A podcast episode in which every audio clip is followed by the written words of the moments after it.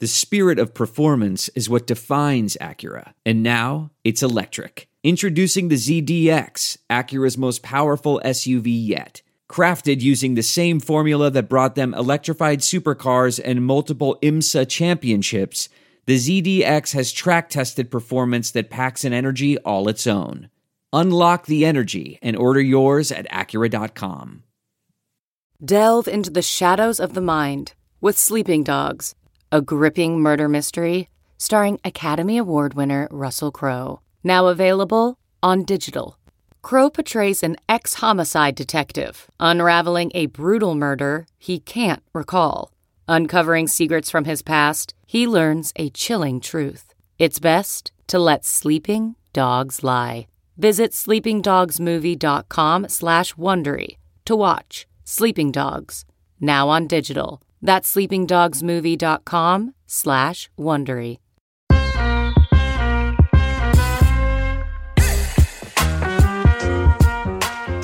Hello and welcome to Baseball Bar-B-Cast, the only baseball podcast in the world with better player development than the Los Angeles Dodgers. I'm Jake Mintz, that's Jordan Schusterman, and we get better every day.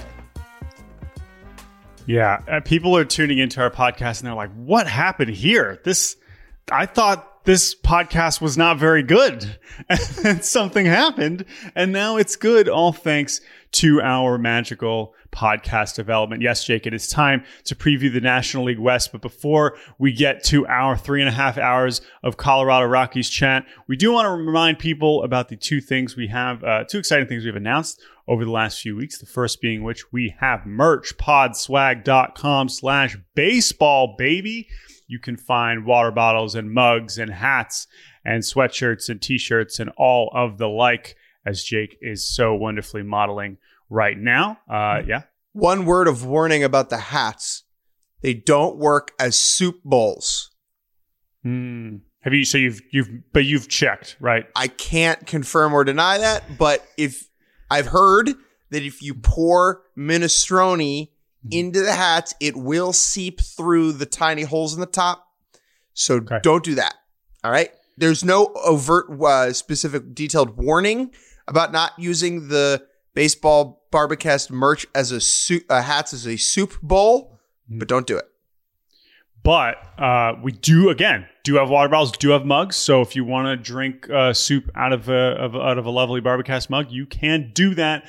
Podswag.com slash baseball. The other uh, exciting piece of news is that we will be doing a live podcast event on April 8th in Baltimore at Section 771, formerly known as Sliders. It'll be before the Yankees and Orioles game. Uh, very excited about this. This is going to be a good time. And yeah, we hope you guys come out. If you are anywhere on the Eastern Seaboard and can hop on an Amtrak, you have no excuse for not attending this live podcast event. At the very least, uh, Jordan's three uh, immediate DC area family members will be there, I believe, as will mine and our friend Andrea from high school. So we got uh, that's seven people. All right. So that's, and then you, you can be the eighth. You know, you have that opportunity to join this special live podcast event. Uh, very excited about that. So very cool to see the response for that. And yeah, we'll see. Uh, April 8th both feels like tomorrow and a long time from now. Think about how many, like, teams will be like one in six at that point, you know, Yeah. and the people will be losing their mind. It'll be great. Aaron Boone will be the the Jomboy guys will be advocating for Aaron Boone to be fired in the middle of their interview with him. Oh, it'll be a good time. All right, Jake, it's time to get to the NL West. Before we start with the Rockies, I know we've done with some of the other divisions, but NL West, like, it does always kind of end up being last. We went into these season previews thinking, oh, maybe we won't do the NL West last, and here we are the day before the season, and we're doing it last. What What is that about? Is our East Coast bias just impossible to overcome? Man, it's all the way over there. Yeah, it is. They're way, way over there. Yeah. I, you know, part of me feels like it's like I'm up, I'm up watching the Mariners. So it's not like I have any issue with watching West Coast games. Uh, but, you know, there, because certainly I think it also has been part of it that the Dodgers were just, they were doing their own, like they were just running the show the whole time. Not that they're not fun to watch, but I don't know. I think we're heading towards a, a, new era of NL West baseball, except for one team who we'll start with, and that is the Colorado Rockies, who are projected to miraculously win 67 games. uh, I'll take via the under right away. The Fangraphs playoff odds. They won 68 a year ago. Uh, yes, 94 losses a year ago. They finished in last place. I would say, honestly, probably the least relevant team in baseball uh, a year ago. Does didn't stop them from being top 10 in attendance because Coors Field is freaking sweet.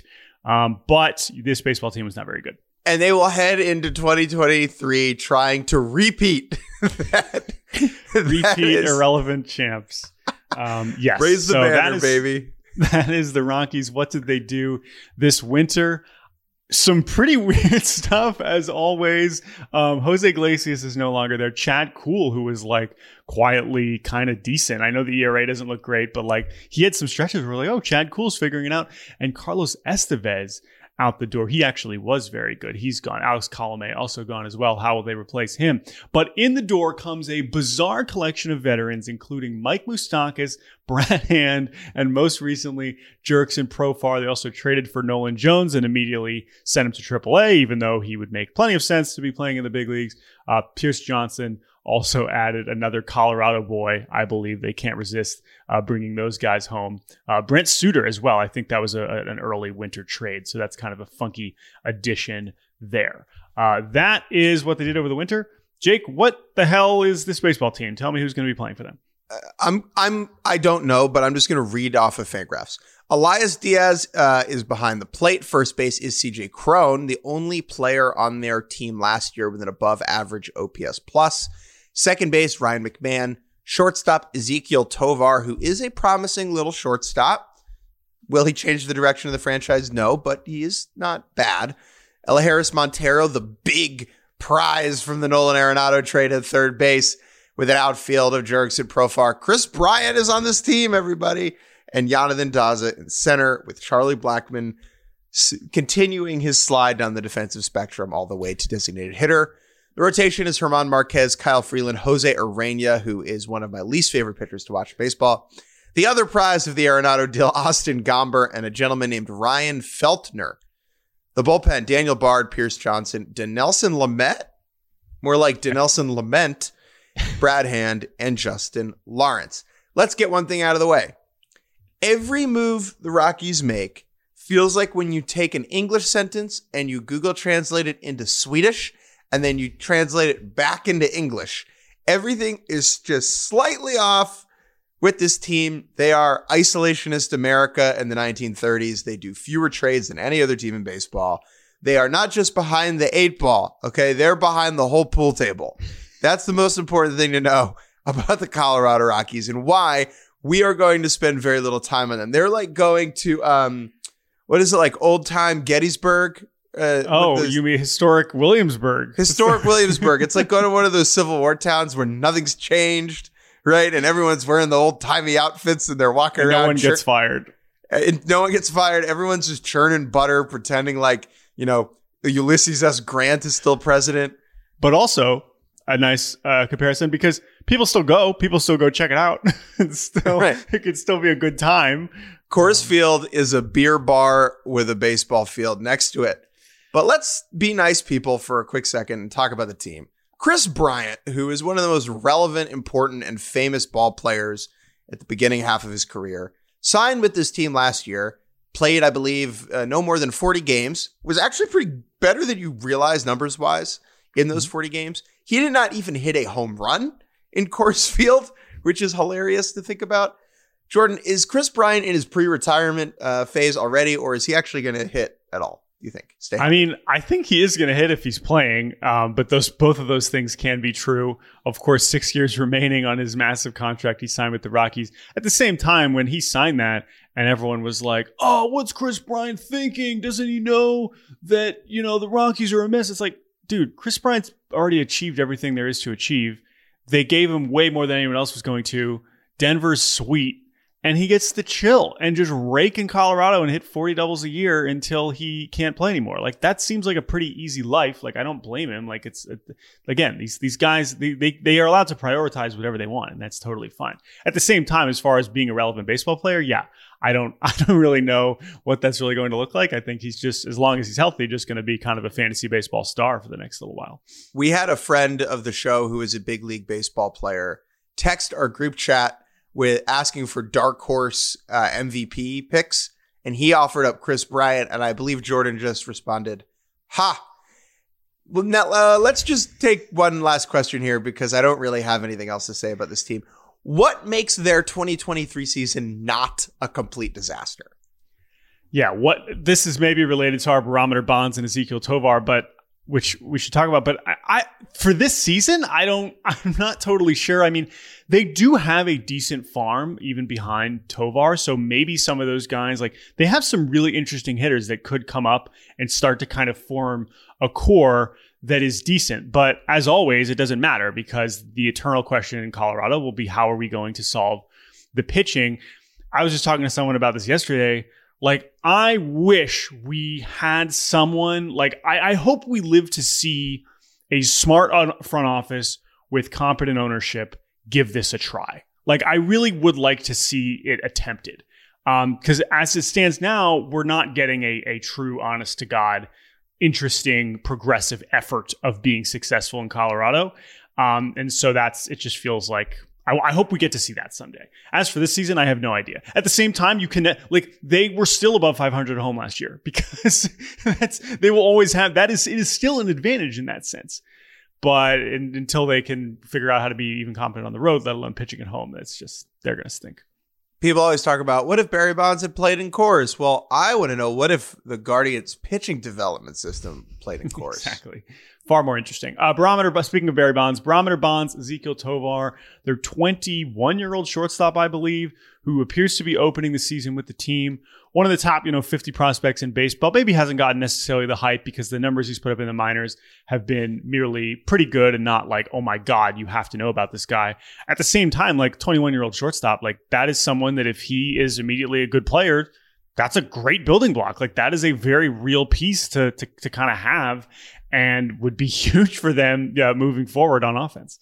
He's younger than Anthony Volpe, but he wears purple, so you've never heard his name. exactly. Uh, 65 and a half. I think I'm still going to go over. Like, I just feel like the Rockies goof their way to 70 wins most season any most seasons anyway, even when they super duper suck. So I know that seems insane. I think they're projected for basically the worst team, but you're taking the under here. I don't think they're the worst team. I think, um, eh, I don't think they're the worst team. So th- they've never lost 100 games. Like think about that. Well, they're about to. So okay. I will take okay, so, on this. So this is the year that they finally lose 100 games. All right.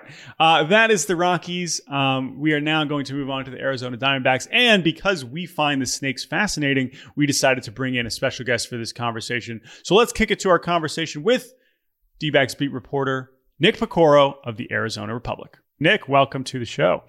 Hey guys, thanks for having me.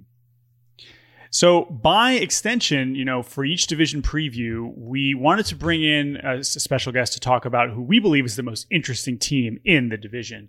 Uh-huh. And we have deemed the Snakes of Arizona to be that team. First of all, I mean, just for the job, is, is that is that dumb? Like, I know you cover this team every day, but like, are we crazy? Or are you also, even relative to an average Diamondback season, like kind of interested in what this is going to look like? Oh yeah, no, I'm super into it. I, I'm I'm very curious to see what happens. Is that dumb though? I don't man, the Dodgers are are are like crazy interesting too. I mean, I I sort of I I don't know like what went into your decision here, but like I would imagine you're kind of like ah we've talked about the Dodgers like forever and ever. Like let's do something new. But like I don't know, man. Looking at the Dodgers from afar, I am like really into like I I I don't I have no idea how it's going to go there. Right? I mean, they could win like 105 or, or they could win like 90 and like barely squeak into the postseason, right? I, I don't yeah. know. I, I just I'm very curious to see how that turns out. And especially, you know, talking to people who cover the Dodgers for so long, how every year is just the same machine.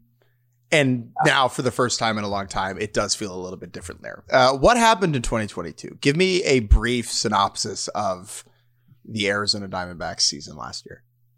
Yeah, um, I guess they were they were not really an, a lot of fun to watch for the first few months. Um, and then they uh, they traded David Peralta. They brought up Jake McCarthy. Um, I kind of felt like that was the the move that kind of changed their fortune in a way. Um, and then they started playing this much more interesting brand and style of baseball late in the year. They bring up Corbin Carroll.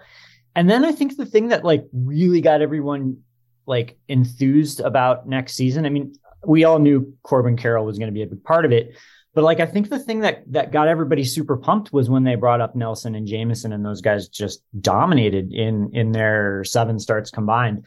And it just it really like changed the whole like perception of the of the pitching uh, situation in the organization. And all of a sudden you're like, okay, wait a second. These guys can post like five or six or seven ERAs or whatever it was in Reno and come up and just shove in the big leagues. And Brandon Pfaadt has like a sub four ERA in Reno. Like, how good is this guy going to be? And Tommy Henry came up and threw pretty well too. But like, really, those other two guys just dominating the way they did just infused this this like optimism heading into next year. We're going to get to the pitchers a little bit in a second.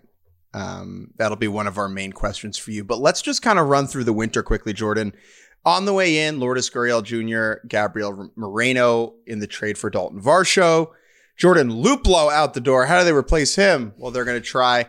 Evan Longoria signed. Kyle Lewis signed as a bounce back candidate. Andrew Chafin, all roads return to Chase Field for him. And Miguel Castro, the wiry, spindly, human scarecrow will be pitching out of their bullpen. Just quickly running through their starting lineup for this. Oh, go ahead. Yes. Scott McGough. Scott McGough. Scott McGough, McGough baby. Another, Scott McGough. Yeah. I, Scott don't, McGough. Don't forget, about, don't forget about him. Anyway, go on. Lineup. Well, it's funny you say that because Scott McGough's grandma listens to the podcast. She emails oh. us all the time. No, that's a lie. Uh, starting lineup for the Diamondbacks Gabriel Moreno behind the plate. Christian Walker at first base, second base, Ketel Marte. Shortstop is Nick Ahmed. Josh Rojas at third. The outfield will probably be, I mean, they could all play center field, probably, but I imagine it'll be Alek Thomas there to start with Corbin Carroll and McCarthy in the corners, and the DH will be Lourdes Gurriel. In the rotation, at least to start the year, Zach Gallen, Merrill Kelly, can he bounce back from letting his country down? Madison Bumgarner, Ryne Nelson, and Zach Davies with Drey Jameson, who you mentioned before, starting the season in the bullpen an iffy bullpen that will be led by 2022 All Star Joe Mantiply, the aforementioned McGough, Andrew Chafin, Miguel Castro, and friend of the show, not really, Kevin Ginkel. Did I miss anything? Am I off base on anything there? No, I, th- I think that's all about right. I mean, I guess like, I, I guess that it, it, we like Alek Thomas could see himself on the bench a little bit more often than maybe we would have thought coming into the coming into spring because like the way that Kyle Lewis has swung it, makes you think that Gurriel ends up in the left and Lewis at DH a little bit more than mm. you would have thought, which probably forces not, not not that he can't play center field like you said, but it probably moves Carroll to from left to center a little bit more often than I would have anticipated coming into the spring.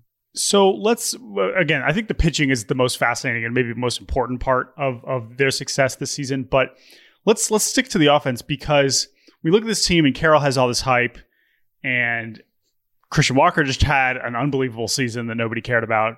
And then Ketel Marte has kind of been the standard. Who is the best hitter on this team? Who, who would you say right now is their best position player?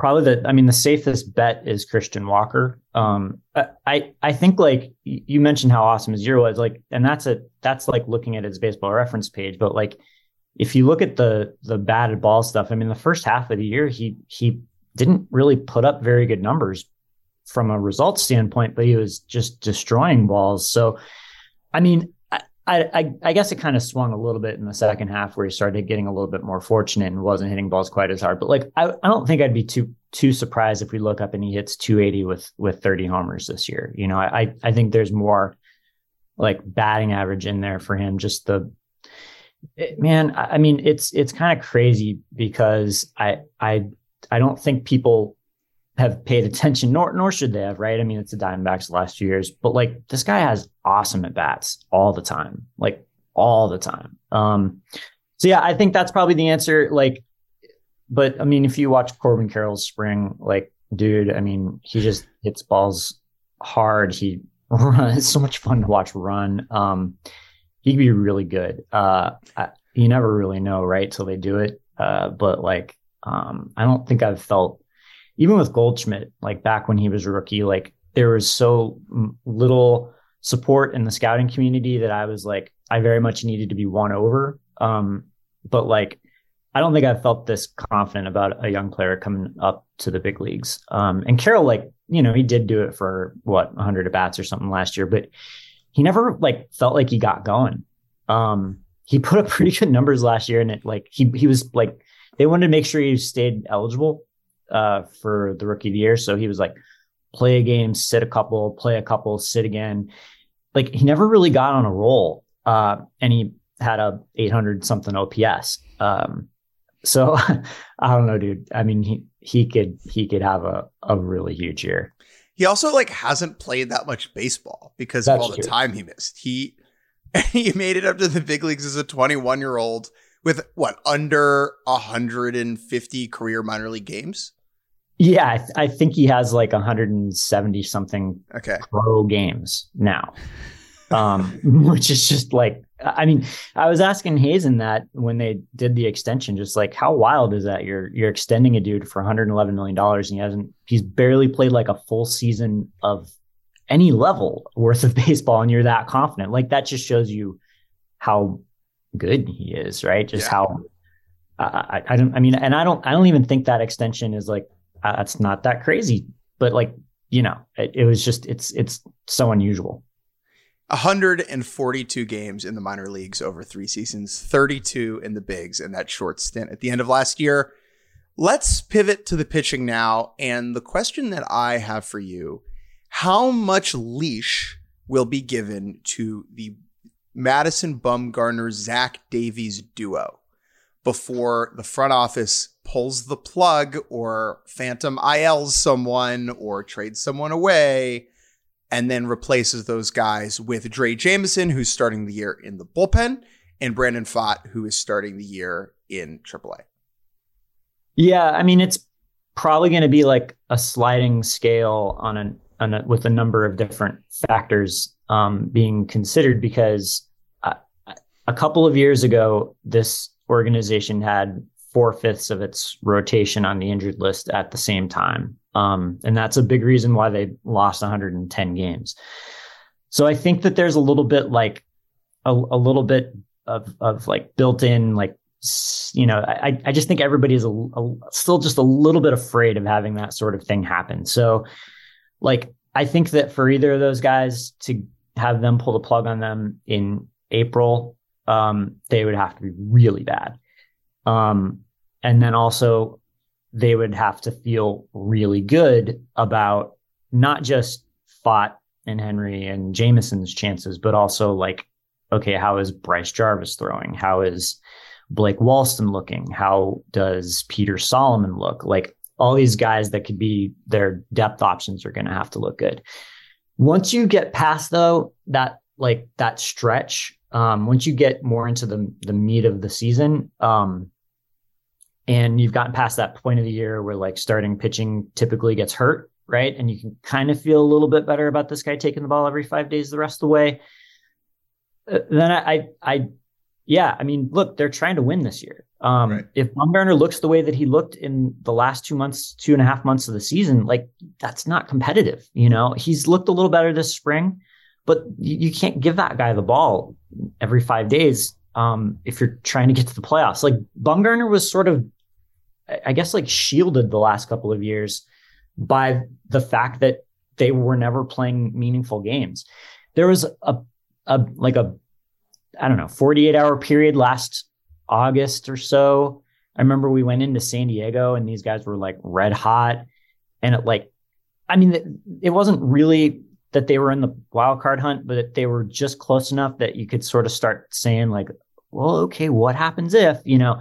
And I kind of wondered, like, okay, do they have to make a decision now on Bumgarner? Like, but then they lost a couple of games and they were back to being like seven games out and they were never over 500. So it wasn't ever that close. But like, you know, that's the kind of decision they're to have to make this year. In his last 10 starts, for this is maybe for people who stopped watching baseball in 2014 and now you're just tuning back in to listen to the Diamondbacks in 2023. First of all, interesting approach.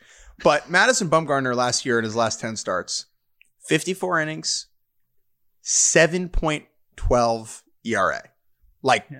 you said, unstartable, right? Six, 34 strikeouts in 54 innings. 957 OPS against. Now what you want. Yeah. Well, and also I have to imagine for a team like this, and this is a bigger question.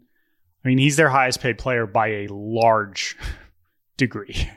And I have to imagine that's another thing where maybe some owners would be quicker to to cut bait. Um, but yeah, how do you do you demote him? Do you like who knows what, what you do with him? But I don't know how much that's going to factor into the decision one way or the other. But that's also a good transition to unless you have any thoughts on that element specifically, it's a good transition to our last question, which is something you just referred to, which is that the Diamondbacks are trying to be good this year.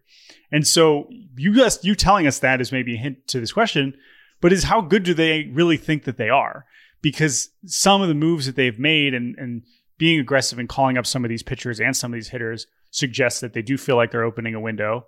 At the same time, you say, okay, well, you traded away Varsho you did this. You you you've committed to Zach Davies as part of your rotation again when you might have other better options. Maybe not.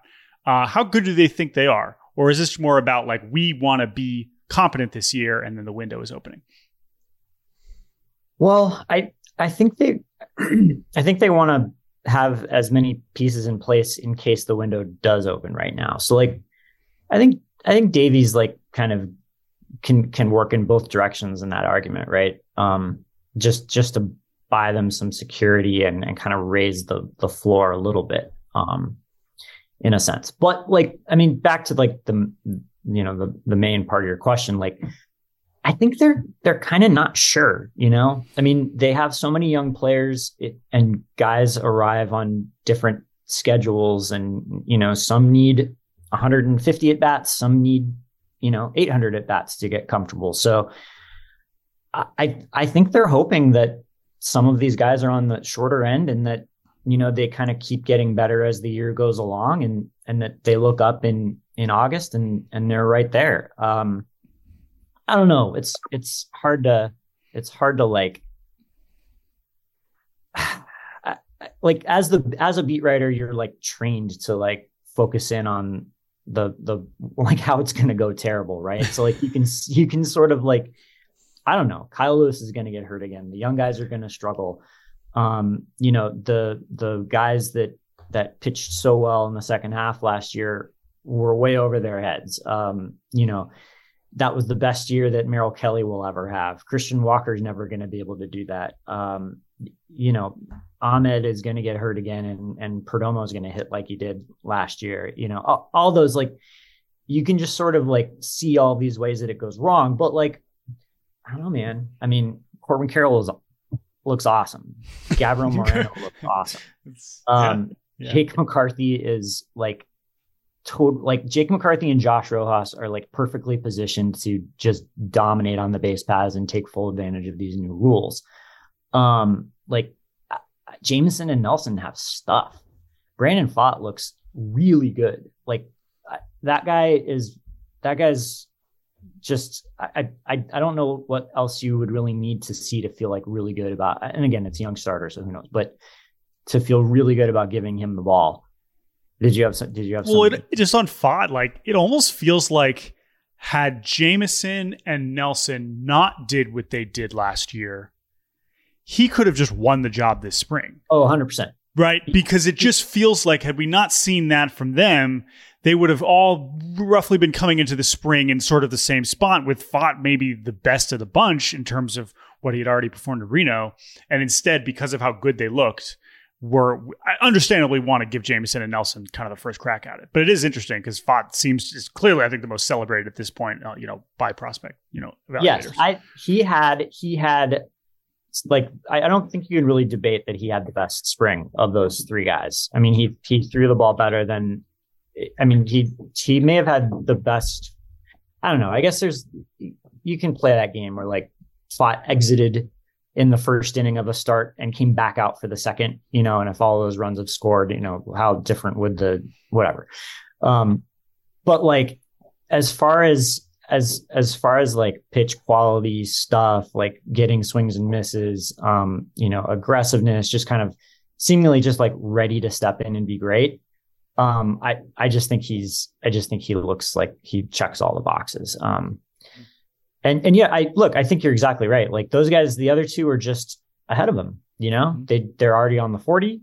they've already pitched great in the majors. Like that should count for something. Mm-hmm. Um, so I mean, to the extent that it was a competition, like uh, yeah, I mean, it, thought was thought was he kind of needed things to break his way, right? And they mm-hmm. they like those guys threw well enough and had good enough stuff that it kind of just had to be them. Mm-hmm. Uh, so let's get to our barometer bonds, our Barry bonds for each team. Who will be the the X factor, the determining player on this team that will determine whether oh oh Diamondbacks uh oh watch out here they are it's August you know seventeenth and they're two back of the third in a wild card spot or maybe hopefully not as bad as 21 but it's like ah this did not go as we expected. Um, who's the one player? We have one in mind that i want to ask about but who is one player that you feel like will have a, a huge impact on on how good this team can be? I mean Corbin Carroll's the cop out, right? That's not, not the answer. I mean, or, it's a good answer, but I feel like we have already sort because, of because like I yeah. feel like you can pencil. Maybe this is being too presumptuous, but I feel like you could probably pencil in somewhere between three and five WAR for him. Mm-hmm. Like yeah. if he's not a three win player over a full season, like something went wrong, mm-hmm. yeah. right? Yeah. Whereas I, I, in my mind, it's like Merrill Kelly. That's a that's a fair one. Yeah, that's a, that's totally fair. I I think uh I think that if he is the like you know, I mean, he pitched like a number two basically last year. He logged 200 innings. Not very many guys do that these days, and that's super valuable for a team. You can make that argument. I, I kind of want to say Ketel. I, I just think it's sort of fascinating that like, I mean, it happened on this podcast. It happens whenever anybody talks about the Diamondbacks. Like, you kind of can construct this narrative of them being awesome and like not talk about Ketel. Um, and like that guy has had the best season uh, in the majors of anybody on the roster, right? Um, Easily. He's 20, is he 29 years old right now? Yeah. 29. Um, it's, that's, that's like, there's really no reason why he can't still be really good. I mean, maybe 2019 was the ball, right? I mean, maybe he's more of a, of a 15 or 20 home run guy than a 32 home run. Is that what it was in 19? Yeah, 32 home, but like 42 doubles last year was a career high, right? Like even yeah. though there were some parts of his season that were disappointing, like he had some crazy hot months. Like he was still pretty damn good. In 2019, Acuna hit 41 homers and stole 37 bases and finished behind Ketel Marte in the MVP voting. That says something, right?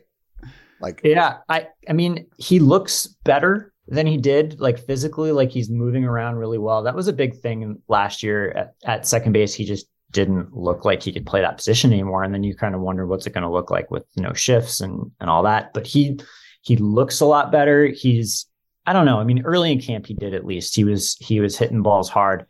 He went to the WBC and came back, and his last several games have not been great. Um, so we'll see. I, I think that's an interesting game. I'm not going to argue with with Merrill though. I I think that's that that might be the the correct answer. Uh, all right. Our over under, uh, courtesy of whatever sources we get from this, 74 and a half. I know they're projected for, I believe Fangraphs has them around 76, 77. Now, 74 and a half doesn't sound like a very good team, even one that would just, you know, sniff the wild card. Are you at least optimistic enough to take the over on that? Because I certainly am. Yeah, I think so. It's a weird it's a weird time that they have decided to try to start to be good because most teams in baseball have decided to try to be good this year, it seems like. So that does make it a little bit harder. Um, but I mean, like we were saying at the beginning, like I'm not super sold on the entire division. Um, I'm not uh I, I and I think like you know, beyond that, like the the more balanced schedule probably plays in their favor, right? So yeah, I I think I'd go over. Jake, are we are we feeling confident enough in seventy five for the Snakes, or are you okay? Yeah, you're, you're absolutely, you're feeling, feeling absolutely good. confident enough. I I just feel like if Bumgarner is really bad and they're in it, and the prospect pitching is good enough, and what we saw last year gave me confidence to think that some of it or enough of it will, they will give those guys an opportunity. Um, I, I really do think Bumgarner is the anchor uh, for this team, and the longer he starts into the in, year, in, in, a bad way, yeah, in, a, in a, bad anchor, yeah, yeah, like a sinking ship anchor. Yes. Yeah. Well, we'll find out. Uh, Nick Piecoro, thank you so much for your time. We appreciate all of your D-backs insight. We'll have you on again soon. Thanks, guys. Hey, everybody, I'm James Hinchcliffe. And I'm Alexander Rossi, and we're the hosts of Off Track with Hinch and Rossi. As two friends who have a collective 18 years of experience driving an IndyCar and one season of experience on Dancing with the Stars, we know what it takes to be successful on and off the track or dance floor. That's why each week we will give you a peek behind the front curtain and tell you what life is really like for professional IndyCar drivers and second place finishers on dancing television shows. Download Off Track with Hinch and Rossi on Apple, Stitcher, or wherever you get your podcasts.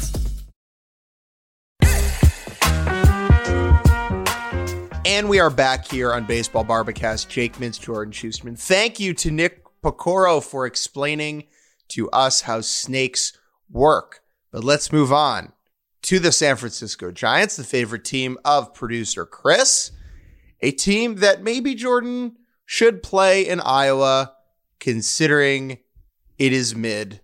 Move to the Midwest, San Francisco Giants. Move to the mid. They put the mid into Midwest because they're in the West. There's a joke there somewhere. I'll let you know if I find it. What happened was, a year ago to the Giants? Yeah. So 2021, they were a mid team that somehow won 107 games. And last year, in fitting fashion, they came crashing back down to a perfect 81 and 81 and in third place, despite not looking that different than the year before. Uh, yeah, they were like totally fine. They could not have been more fine. They were not good. They were not bad. That was the Giants. What did they do this winter? Well, they tried to do a lot and ended up doing still a lot, but not in the way that they expected. Out the door from last year's team, of course, our good friend Carlos Rodon. Evan Longoria's stint in San Francisco is over. Brandon Belt's time in San Francisco is over. Tommy La Stella, I know they will miss him. Those guys are gone. Who's in? Oh, Carlos Correa. Oh, Aaron Judge. Oh, eh, so close. Well, that's okay. They got some dudes who love to spend time on the IL, but also rake when they're not. That's Michael Conforto and Mitch Haniger in the outfield. They brought in Roberto Perez to play catcher in case Joey Bart stinks. And then in the rotation, uh, they replaced Carlos with a combination of Ross Stripling and Sean Manaea. I actually like those moves. And then, of course, they added Tyler Rogers' twin brother, Taylor Rogers, for the bullpen. Behind the dish for the Giants, Joey Bart former top prospect, number two overall pick, who eh, kind of a critical year for him. He'll be backed up by Roberto Perez and Austin Wynns, friend of the show. First base, God, this team is so weird. LaMonte Wade, Wilmer Flores, some JD Davis. Second base, mostly Thairo Estrada. Shortstop, mostly Brandon Crawford. Third base, mostly David Villar, with some Davis and Flores sprinkled in. In the outfield, Michael Conforto, Mitch Haniger, Mike Yastrzemski with Joc Pederson, hopefully spending the bulk of the time at designated hitter. In the rotation, it's a very adult group. Logan Webb is the baby here, which is interesting considering he's been the best pitcher over the last couple years. Behind him, Alex Cobb, Anthony DeSclafani, Alex Wood, Ross Stripling, Sean Manaea, and maybe even a little bit of six foot eleven Sean Hjelle. That's right, six foot eleven Sean Hjelle. The bullpen, Camilo Doval, who absolutely rules and is an incredible watch if you've never had the opportunity. Taylor Rogers and Tyler Rogers. They're twins. People will be talking about that quite a bit. Those are your San Francisco Giants. But let's begin in the winter. Jordan, did they have the best bad offseason ever? Um, yeah, I guess. I, I think right because I some people call it like a, a disaster, right? Not just a bad offseason. Like some people referring to this Giants offseason as one of the worst we've seen in some time, just because of the expectations and the hopes and the dreams to land someone at the top of the market. Even it like wasn't. no, no, no. It yeah. wasn't just the expectations. It yeah. was the reality. Yeah. Okay. Well, it's well, and, one thing to be like a Mariners fan or a, you know, an, I'm trying to think of another example of like a White Sox fan, maybe where it's like, oh, maybe we'll sign a big free agent and then you don't.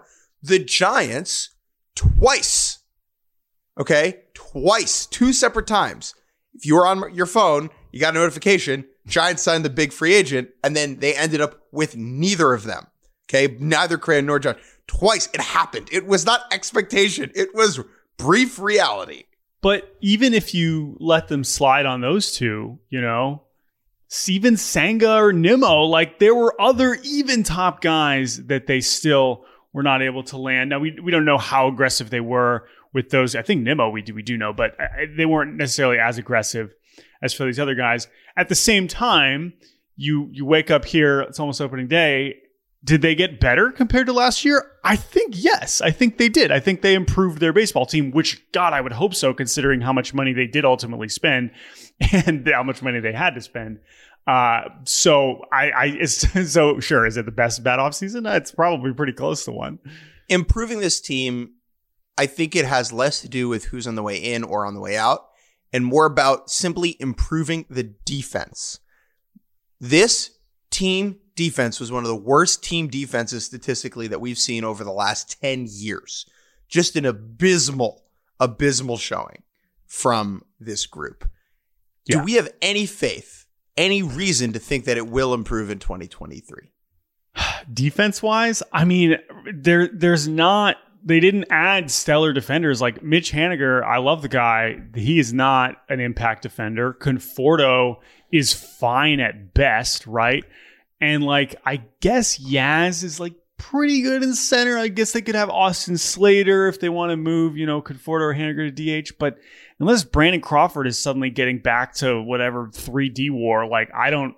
And, and, unless David Villar is way better than I realized, then no, I do not see this team suddenly having a, a, great defense. Honestly, their best chance at a great defense is probably having Roberto Perez behind the dish, combining with the pitchers. You know, like that. Yeah. That is something that would maybe be an upgrade over what they had a year ago. But other than that, no, I don't see it really much better at all. So I have a little bit more faith than you for this defense.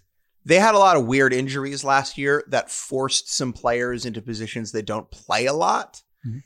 Joc Pederson played 102 games in left field. He is one of the worst defenders in the entire league. Darin Ruf spent a lot of time at first base and left field. He is a horrible defender.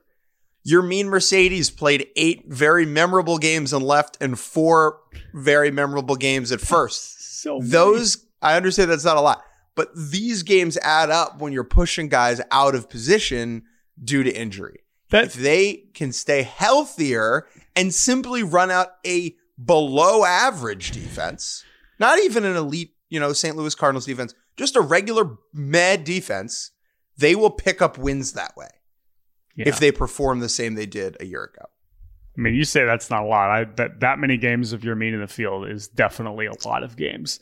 Um, yeah, I, I. But then the bigger question is like now the Giants. We we can joke about how mid they are, but how how what does it even look like? Like paint a picture. You know, we talk about paint a picture of the Astros losing the division. Paint a picture of of the Giants being up there with the Dodgers and Padres. Now we did. You're gonna say we just saw it in 21 when we didn't exactly. think we would. Um, and I think that's a that's that, yeah, that's that's a pretty basic sense, right? This team is not bad. I'm looking at this team and I can see them winning even 90 games. I can see them winning 90 games, right?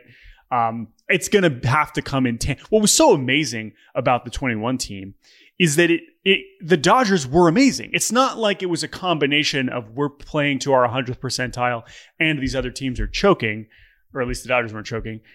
It, they were just as good, and they somehow matched them. That's going to be required, I think, even more this season for the Dodgers and Padres to really fall back. This team could win a wild card. Easy. Easy could win a wild card. I don't think they will. I'd probably bet against it, but they are totally like I guess the the, the way the Giants continue to s- sustain themselves against the Dodgers and the Padres is to build an 83 win team every year and hope that every other season a bunch of things go right and a bunch of guys kind of burst and and and kind of pop, and that 83 turns into 92. One mm-hmm. season it turned into 107. God damn it! You know they do need to spend money to get a star. There really isn't anybody like that except for Shohei Ohtani on the market next year. But it's clear that they're gonna they're willing to spend the dough like they did it twice. They mm-hmm. went for it twice. We know that. So I actually have some faith in the Giants.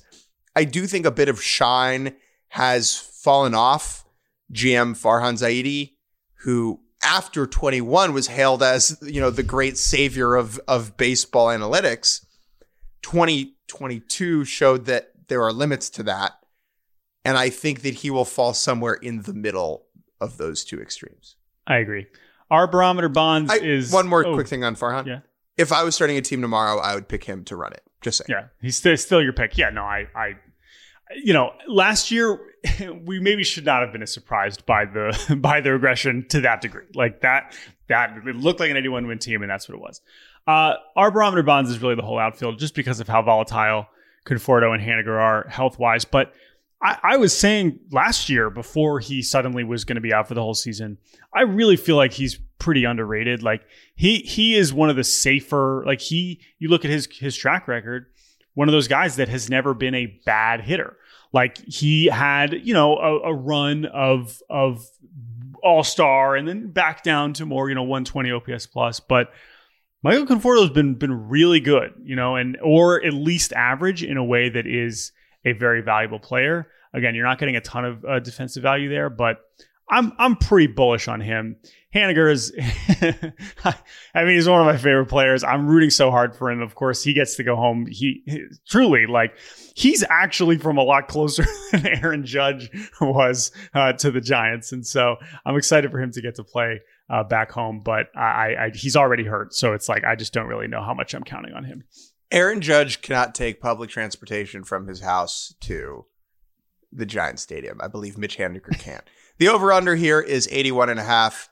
I will take the over. How do you feel? Yeah, I'll take the slight over as well.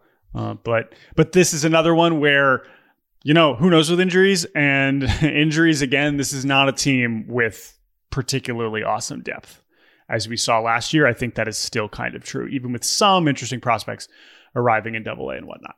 All right, let's move on to the Los Angeles Dodgers.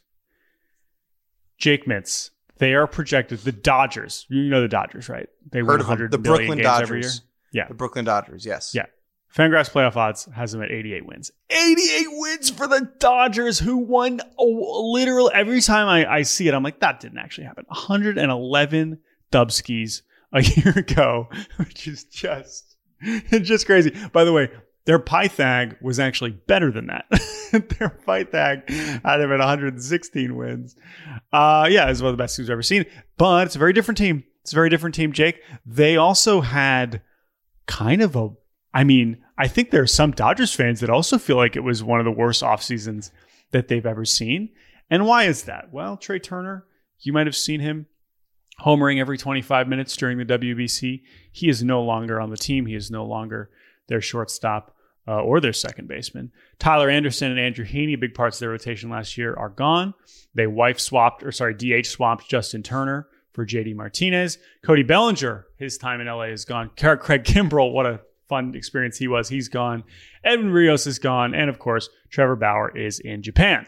Who, Who comes he in? play- Da- Who, oh, who he play for? who he played for. David Peralta is now on the Dodgers. David Peralta's on the Dodgers. Cool. Miguel Rojas, he'll be playing shortstop after the Gavin Lux injury. Jason Heyward, wow, he's actually going to be on the team. Noah Syndergaard, and of course, a reinvigorated, surely, Shelby Miller. Quick Shelby Miller thing. You remember the time when we first started, like early on in Cespedes Family Barbecue history?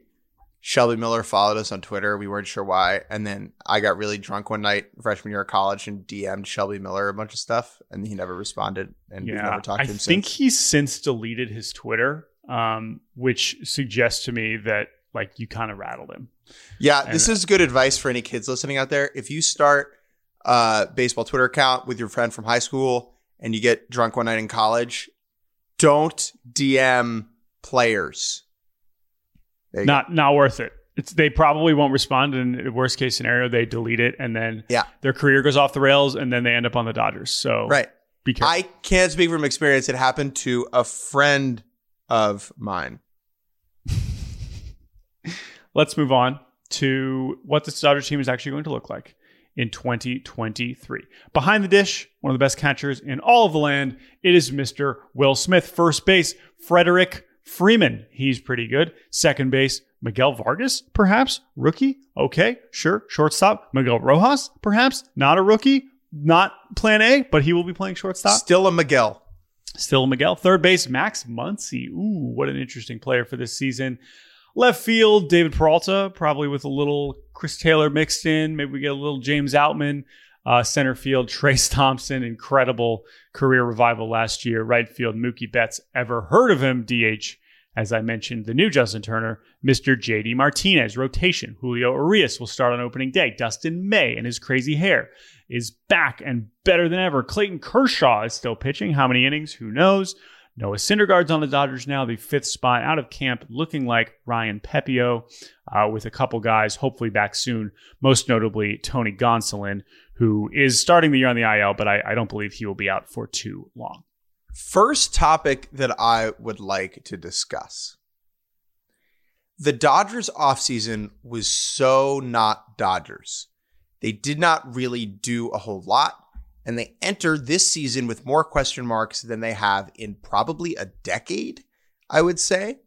Now, the reasons behind that offseason, I guess we could talk about it for a while. How much of it is them wanting to trust young guys? How much of it is wanting to just regular cheapness? How much do they want to change the energy? How much of it was the Trevor Bauer money? How much of it is saving up for Ohtani? We have to, you know, truth serum Andrew Friedman to really learn that.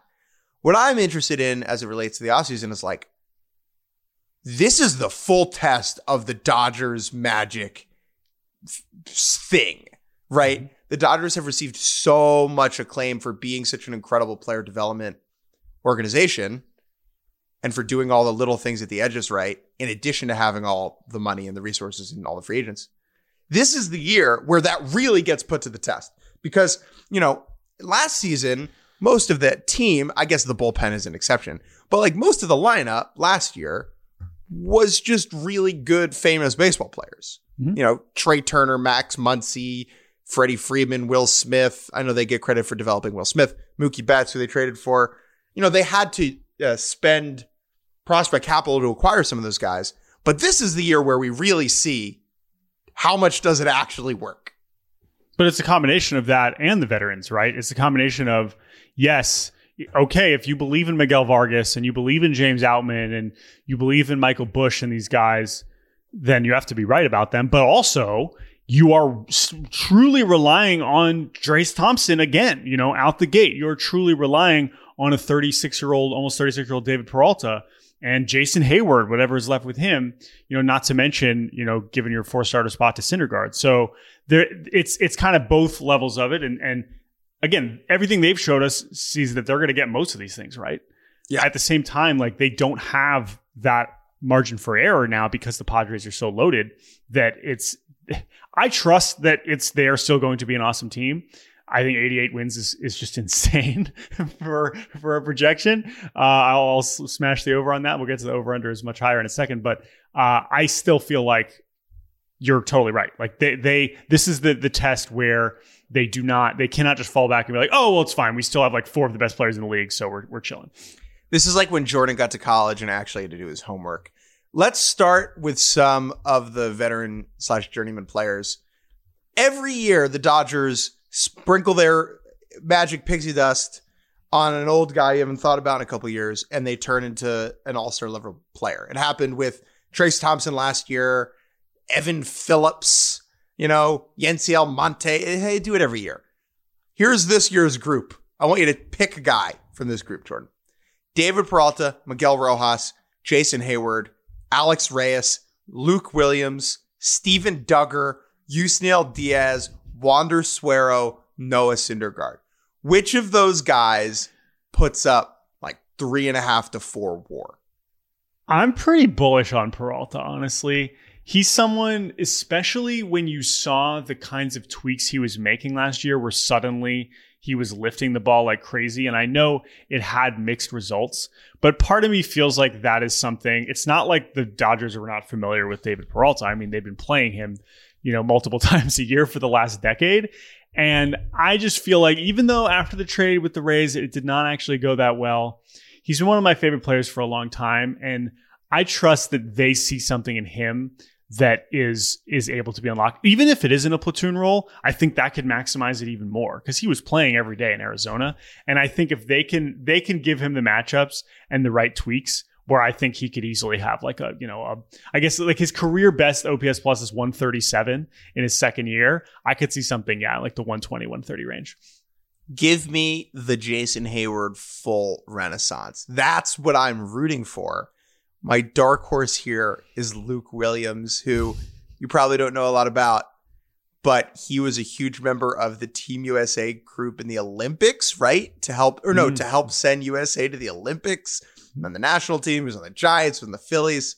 I'll I'll throw some money in the in the Luke Williams pot. Young players. Yeah. We have Well, this- I was just gonna say, like, we, the playing time is very unclear for Heyward right. and obviously for someone like Luke Williams, but uh, but yes, that's I, I'm not counting any of these guys out. Alex Reyes feels like a you know 139 ERA plus guaranteed whenever he's healthy and pitching on the mound. Young players, James Outman, uh, Miguel Vargas, Ryan Pepiot, uh, Michael Busch, Andy Pages, Gavin Stone. Which of these guys do you have the most faith in immediately establishing themselves as a Dodger? I am like the highest on Michael Busch and the lowest on Miguel Vargas. Clearly, Vargas is going to get the first crack at it. And so it's possible that he's good enough that the ability to get Busch in the lineup this season is going to be harder. Um, Outman too, you know, these guys are on the team already. But I think you got to look at those pitchers in Miller and Stone as ones that could come up and take a job much faster. I think the leash on Pepiot is probably going to be um, a little bit quick, just shorter, just because of how good Miller and Stone are and already were last season. Like Stone had arguably the best statistical season in minor league baseball la- last year, this side of Andrew Painter, and he's just not. I, I like I saw Dodgers fans that I whose opinions I trust were like Gavin Stone should be the fifth starter right now, and even above Bobby Miller, which is really saying something. So I just think Pepiot's grasp on that, let alone like Kershaw is going to miss time at some point this year, and like that's there are going to be opportunities. There are going to be opportunities. So that's kind of where I'm at on, on those guys. I think the ceiling with those guys is way bigger. Like I could I could totally imagine one of those guys starting a postseason game in a way that the other hitters, it's just going to be kind of an amalgamation of role players. Barometer bonds. We have the name Max Muncy written down here, and you can talk about him in a second, Jordan. But I'm actually going to select Chris Taylor. Hmm. Chris Taylor, before last season, signed and he went to free agency and re-upped with the Dodgers for I believe four years. He is kind of the pride and joy of their magic uh, player development, hitting development system. And then last year, he absolutely sucked. He had an 86 OPS plus. He slashed 221, 304, 373. He had only 10 home runs. He was just bad. I guess he was bad at a lot of different positions, but he was still just bad. If he's just bad, that's just bad. Yeah. And the difference for me is that Chris Taylor was bad the whole time. He was bad in the first half. He was bad in the second half. He actually was worse in the second half. Whereas Muncy, while the overall line looks troublesome, right? 713 OPS, he he was heating up. Like he had, you know, it was there were times last season where it was like, okay, we're starting to see Max Muncy look like Max Muncy, well over 800 OPS in the second half, um, or at least down like you know the last month or so. So I am much more bullish on Muncy, and I also think that his ceiling is always higher than Taylor anyway. So that's why I think he's more important for them here, especially since he's going to be more in the middle of the lineup than the bottom. But I agree. Like Taylor was a big bet to, to to retain him, and if he's just like not a useful player anymore, no matter how many positions he's playing, that's a pretty that's a pretty big deal. Over under. What's the number? So the number that I, I, could find was 96 and a half, which is amazing, right? And but also like they won 111 games last year. Like they won 111 games last year. Like Trea Turner is amazing. He like they lost a lot of guys. Did they lose Did they lose that many guys? I mean, maybe. Uh, I'll take the slight under, but I still feel pretty good about close to this. I will take the under. Mm-hmm. Yeah. Uh, now, all of this is still kind of shocking that we are talking about the Dodgers fourth and not fifth. That is a new reality that we have, and that is because of the San Diego Padres. But before we talk pods, we are going to take a quick break from this pod and be back in just a moment. Negro Leagues Baseball Museum President Bob Kendrick hosts the SiriusXM original podcast, Black Diamonds. The Negro Leagues didn't care what color you were, and they didn't care what gender you were. Can you play? Hear stories of the leagues and legends that shaped sport, culture, and society. That's why the museum is so important. It's like we are never going to forget you. Episodes of the award winning Black Diamonds are now available wherever you get your podcasts. We're not talking about balls and strikes, we're talking about your life.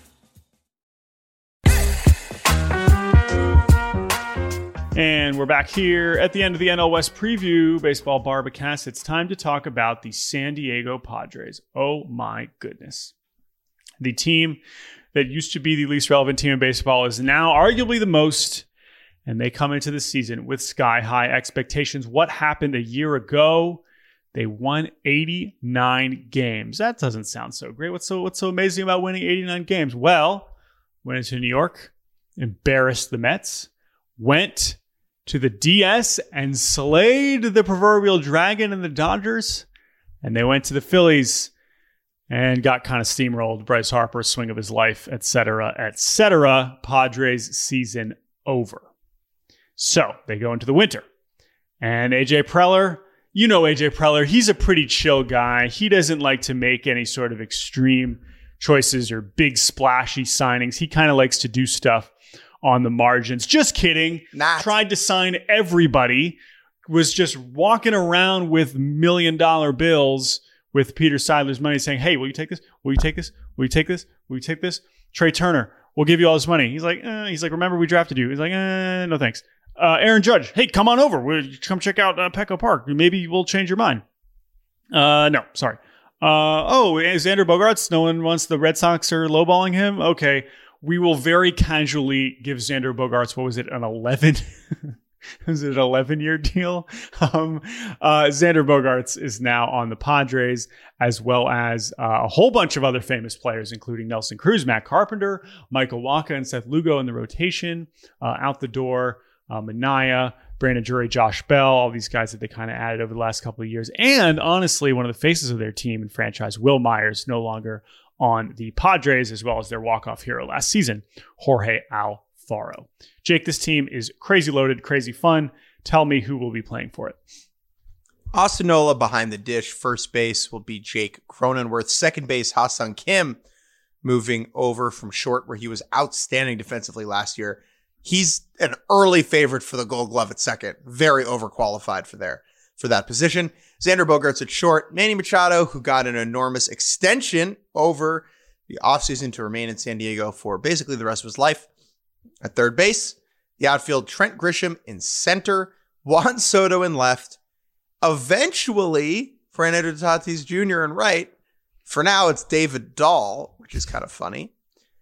And then the DH is Matt Carpenter, and I would imagine Nelson Cruz sometimes as well. The rotation Yu Darvish, Blake Snell, Nick Martinez, Michael Wacha, Seth Lugo as Joe Musgrove and Adrian Morejon start the season on the IL. In the bullpen, Josh Hader, Steven Wilson, Nabil Crismatt, the other Luis Garcia, the one who gave up uh, the uh, home run to. No, was that him? No, Suarez. It was Suarez. Sorry, I'm losing my mind. You're tired. It's okay. I only watched that video 80 times yesterday as I read Gelbs' piece. Uh, and then obviously important to say, Brent Honeywell Jr., best friend of the show, somehow in this bullpen. He did. There are Brent million- Honeywell Jr. going from not making the A's last year to making the Padres this year is the best. Congrats to Brent. Okay. Where do you want to go? I there's so much. There's so much. Uh, so we should probably talk about Fernando Tatis Jr. Ever heard of him? We've spent plenty of time talking about him on many a podcast in many pieces of content since he has arrived in our baseball lives. Since he was chilling on the White Sox backfields. Um, Fernando Tatis Jr. is going to return on April 20th. Uh, he will be 420 blazing the baseball over the fence in his first at bat. I have no doubt about it. The fact that he's now playing right field is just weird because when I think about the visceral experience of watching Fernando Tatis Jr., it's him doing insane shit at shortstop, right? Which includes, you know, throwing the ball into the stands and just like all doing just all unpredictable things. He's both capable of the best shortstop play and the worst shortstop play. That is no longer in the picture, at least for this season. but it's all about him in the box. It's all about him on the field, being a part of this team. His offensive numbers are so ridiculous that you almost forget. It's like you you remember that he's one of the best players, but it's and what it feels like watching him and how fast he is and how high he can jump and and all of all, all about it. But the the reality is is the production here was nuts. This guy can be truly one of the three to four best hitters you know, full stop in the league. And if that is true when they come back, then this lineup is going to be unlike really anything we've seen in quite some time. I think that most of the baseball world right now is willing to forgive and forget. I think we have bought into the new Fernando, the mature, thoughtful, not dumb, gonna take steroids and lie about it uh, ringworm Fernando. Okay. My little league kids that I coach, my 9, 10, 11 year old kids, they're amped about getting to watch Fernando Tatis again. I don't necessarily think that younger ball fans are up in arms about steroids in the same way that maybe we or the generation above us were because they did not live at all through the steroid era, if that makes sense. And so they they are also able to parse out kind of the moral like differences between something like Mike Clevinger, Trevor Bauer, and Fernando Tatis Jr. I think kids, not my 9, 10, 11 year olds, but like teenagers, teenage ball fans are smart enough to do that. And I think Fernando is fine right now. He seems fine with his teammates, seems fine with the game. That being said, he does another dumb thing. We got problems. Fool me once, shame on you. Fool me twice, we don't get fooled again. You know, I like when Cano got popped the first time, right? It was embarrassing and annoying, but what was really bad is when he got popped the second time. And I'm not saying that Fernando's going to get popped again, but I just don't. The ice, I think, is thinner than we want it to be. Like, we're so excited to see him back on a ball field. Yes, duh, of course. But if he does something else dumb, then it's a pattern. Then it's a yeah. real pattern with. Oh, well, we're, we're, we're kind of past the pat. You know, it's it's. Well, we just we haven't like, seen him do anything in a year. Yeah. Right, and so time has given us the ability to forget a little bit.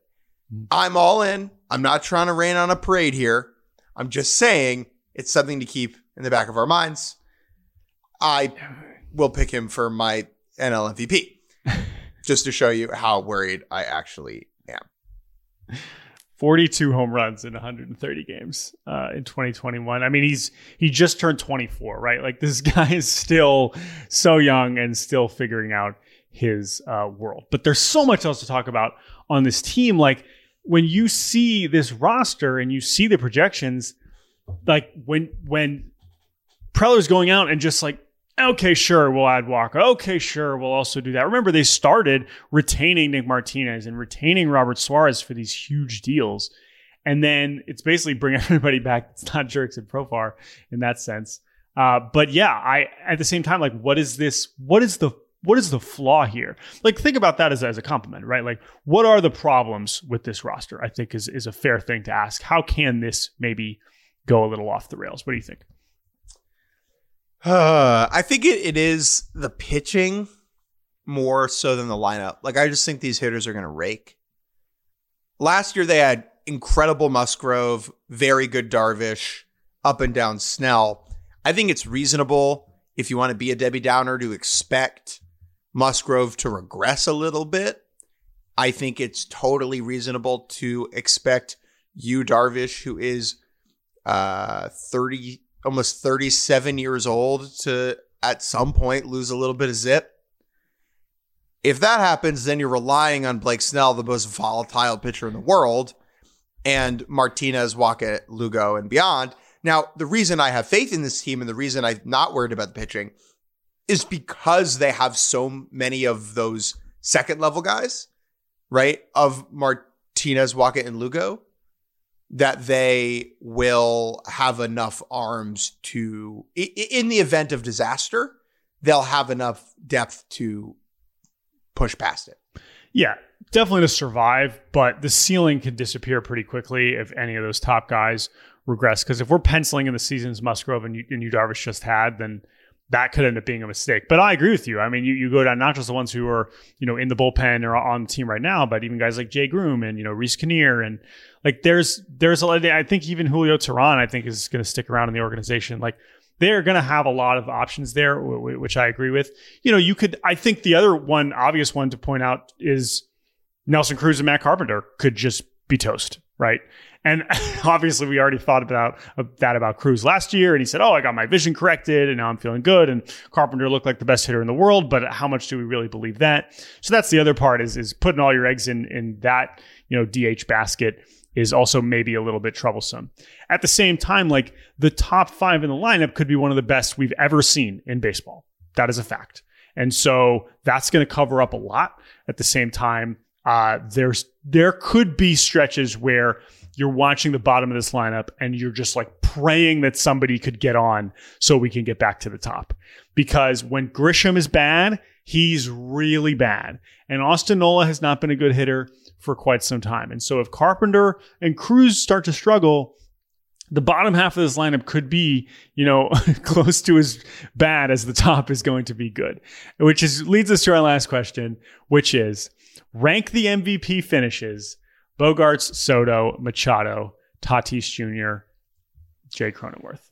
Uh, this is such a fun game. So much of this might just have to do with how the order plays out. First of all, how would you bat them? What would be your preferred batting order? Bob Melvin has had quotes this spring saying that it's basically you could you know pick it out of a hat. I think that's mostly true. If I hope he does that you, live on the broadcast. If it was up to you, what would your batting order be? And then let's pick the MVP finishes in order.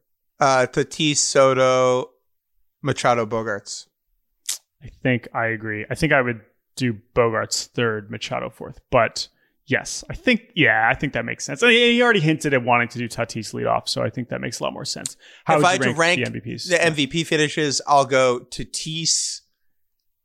I'll go Tatis, Soto, Machado, Bogaerts.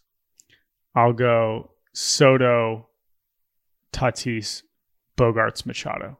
I think Machado's another one where possibly a, at least a smidge of regression. And Bogaerts is the kind of guy where you will get the the bonus of being like, oh no, like they actually did need Bogaerts to, you know, dominate this division for whatever reason. And so I think narrative wise that could help him if he's just as awesome and healthy as he always is. That's the other thing with Bogaerts, you know for sure. And Machado, you know for sure they're going to play. All right, let's get to our barometer bonds I think we debated Trent Grisham here, but Blake Snell feels more important. Blake Snell, the ultimate volatile beast. He is probably one of both the most fun and least fun pitchers to watch because he has some of the best stuff in the world. When he's on, it is probably the best left handed stuff in the world when you consider how good the off speed stuff is.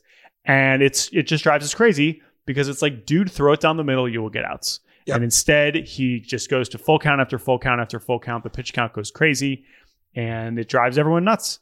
But my God, is he talented? He is going to be a free agent after the season. He's starting on opening day. And uh, I think he's I think he's awesome. He's you know he's the one the one lefty in this rotation too for now. So I think it's going to be really important for him to to deliver against you know some of the better left-handed lineups in, in the league and it's it's he's got to make it happen both both for himself and for the team. He is a huge, huge, huge deal. Over under 93 and a half. Is that right? Yeah, that's again like if you're Vegas, why would you like they're they're begging you to take there. They're betting you to, to bet against the Dodgers, right? Um, I mean, this is I think a pretty easy over here, but this is where where history starts to starts to spook you a little bit. Uh, what do you? Seems like you like the Padres more than the Dodgers. That's not a hot take. What would you say is the gap here? Do you think it's a sizable uh, difference? Uh, I think it'll be decently close. Okay, yeah. but still easy over on the ninety-three and a half. I'll take yeah, I'll take the over on the ninety-three. Yeah. Okay.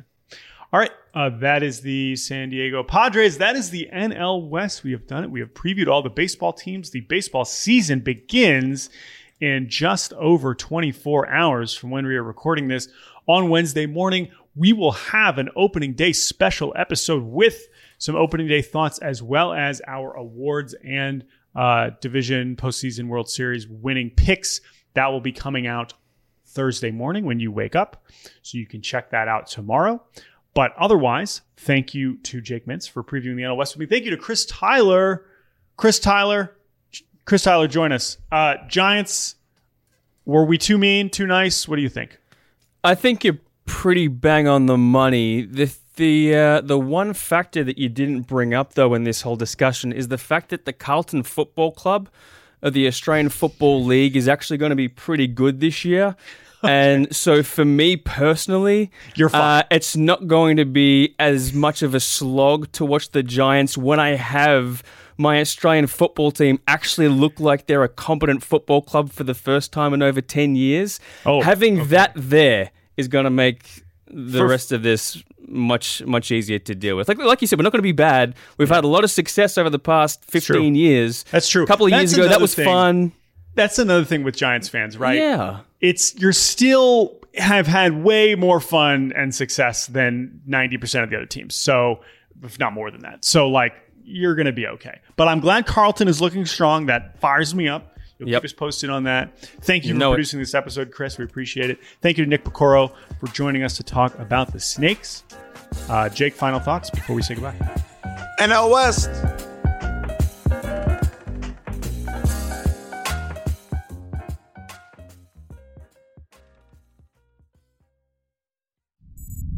SiriusXM podcasts.